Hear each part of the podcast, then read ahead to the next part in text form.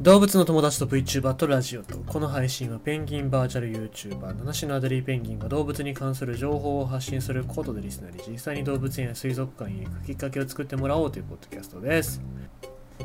今日はなんかお仕事というかあの暇だったので草刈りをしてたんですけどまあ僕あの実はアレルギーがあって豚草豚草っていう草のアレルギーがあってまあちょっとなんか鼻水止まんないのと喉が痛いんでまあどうしたもんかなと思いながらうん今過ごしてるんですけどもまあ皆さんも何らかしらのアレルギーあそうあとねハウスダスト。ホコリが苦手でさ。えー、と言ってもまあ机の周りとか埃が溜まってる部分があってちょっと嫌なもう自分でどうにかしないといけないなとは思うんですけどもまあね、えー、暇がないというか、まあ、暇が暇がないって言いつつ暇な時もあるんですけどなんかそっち側に意識が向かないので、うんまあ、ちょっと汚いまま過ごしてるんですけどもね、うん、まあこれからの時期寒くもなりますし、えー、そこに対してアレルギーなんかっていうのが入ってきたらまた風邪っぽいなとか思ってねなんか気分もめいってしまいますので、まあそこら辺はしっかりと体調を整えていきたいなと思っております。皆様も気をつけていただきたいなと思います。あ、そう。あとね、寒暖差。寒暖差アレルギー。これね、えー、きついので、えー、まあとにかく、まあ部屋の温度と外の温度がね、ちょっとあまり違い違いすぎると、ね、くしゃみとか止まんなくなりますんで、まあそこら辺もなんか、ね、対策をしないといけないなと思ったりしております。ということでございまして今日のニュース読んでいきますが、えー、これはまアレルギーというか珍しい病気ですね。カモノハシに襲われた女性が救助活動を続けその後手術を受ける。ちょっとね海外のニュースなので、えー、と翻訳おかしいところありますけども読んでいきたいと思います。ジェニー・フォワードさんは道路脇の側溝から元気なカモノハシを救出するという決断を下したため極度の痛みを抱え治療が必要となった。ある夜、キングストンに住んでいるこの女性は車で帰宅中、道路の側溝にカモノハシが転がっているのを見て車にひかれたものだと思った。彼女はすぐに救出に向かおうとここへ動きましたが、その動物を掴むと突然耐え難い痛みを感じました。誰かがナイフで私の手を刺したような感じでした。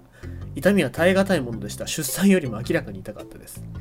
刺された後、フォワードさんの手は両側に、えー、トゲがしっかりと食い込んでいた。カモノハシを取り除いた後、えー、彼女は救出活動を続け、カモノハシを車に移し、自分と元気な仲間のために、えー、元気な仲間、えー、カモノハシのことですね、えー、のために医療援助を求めました。ロイヤル・ホバート病院ではこの事故をきっかけに病院スタッフが最善の方法を見つけようとする中電話が殺到した。フォワードさんには、鎮痛剤と抗生物質が投与され、その後、傷の洗浄と縫合ののため、緊急手術を受けた。1週間経ってもまだ痛みがあり腫れがいつ引くか分かりません。次にカモノハシを救出するときは細心の注意を払いますとフォワードさんは語った。ニューサウスウェールズ州毒物情報センターの緊急医で毒物学研究員の、え、ロリコ・ルーソンさんによるとロイヤル・ホバート病院でカモノハシの発疹が発生した症例はほとんどないという。カモノハシに刺されても局所的な痛みと腫れが生じるだけで、えー、蛇に噛まれた場合と異なり圧迫包帯は必要ないというふうに述べたということでございます。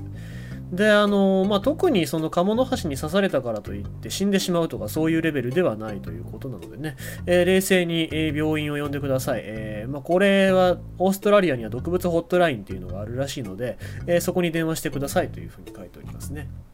で、えー、カモノハシを救出するときのベストプラクティスはあるのかということですけども、まあそもそもカモノハシは陸上でかなり長距離を移動するが、排水溝を高速道路としても利用することがあるというふうに、えー、専門家の人は語っておりますので、まあ、だからといってせあの速攻にいるからといって別に引かれてるわけじゃない、まあ、あんまりこう近づかない方がいいっていうのは一つあるんですけども、えー、ただ、足の骨折などの明らかな怪我の場合は、野生動物の救助者が来るまでにカモノハシを、えー、たらいの上に置いて、えー、たらいの中に置いてそれを閉じ込めておく方がいいというふうに、え、提案しておられるそうでございます。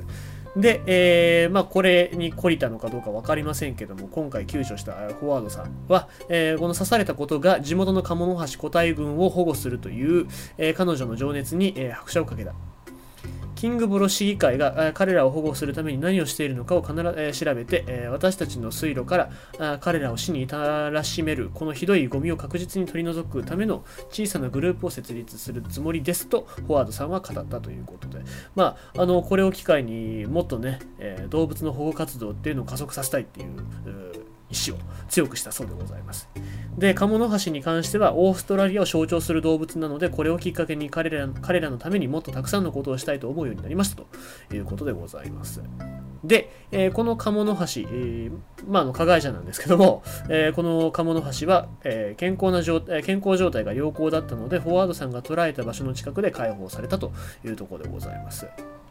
まあ、結果的にはね、あのーフォワードさんが痛い思いしただけで、えー終わった話なんですけども、こうやって、えーしっかりと保護してくれる人、まあ、しようとしてくれる人がいるっていうのはね、このカモノハシ、えーだったりとか、オーストラリアの在来種っていうのを守る環境を守ってくれる人がいるっていうのは心強いことかなと思いますね。あとは、まあ、あの、本当にカモノハシに刺されるってすごく珍しいことっていうか、そもそもカモノハシに針がある、毒針があるって知らない人も多いのですね、なんかそういうところを啓発する意味でも一ついいニュースなのかなと思いつつ、あと、まあ、カモノハシマニアって結構いると思うんですね。大阪の IC ですかね、あ交通機関のに使ってるイコカなんか、あれ確かカモノハシでしょ。えーなので、なんかそういうところで、スイカがペンギン、しかもアデリーペンギン好きの人がそれで増えるんだったら、もしかすると、あの、関西圏の人はカモノハシ好きいるかもしれないですね。なので、こういうニュース見たらもしかしたらカモノハシに刺されたいと思う人いるかもしれませんけどまああのやめといた方がいいと思いますせっかくオーストラリアとか向こうに行ってまで、えーカモノハシに刺されて痛い思いを1週間するっていうのもまあまあマニアにとってはいいかもしれませんけど僕だってあのペンギンにつつかれたいですから、えーまあカモノハシ好きの人にはなんか一つ参考になるニュースになったんじゃないかなと思います。ということでございまして今日のニュースは鴨の橋に襲われた女性が毒針に刺されるということでございました。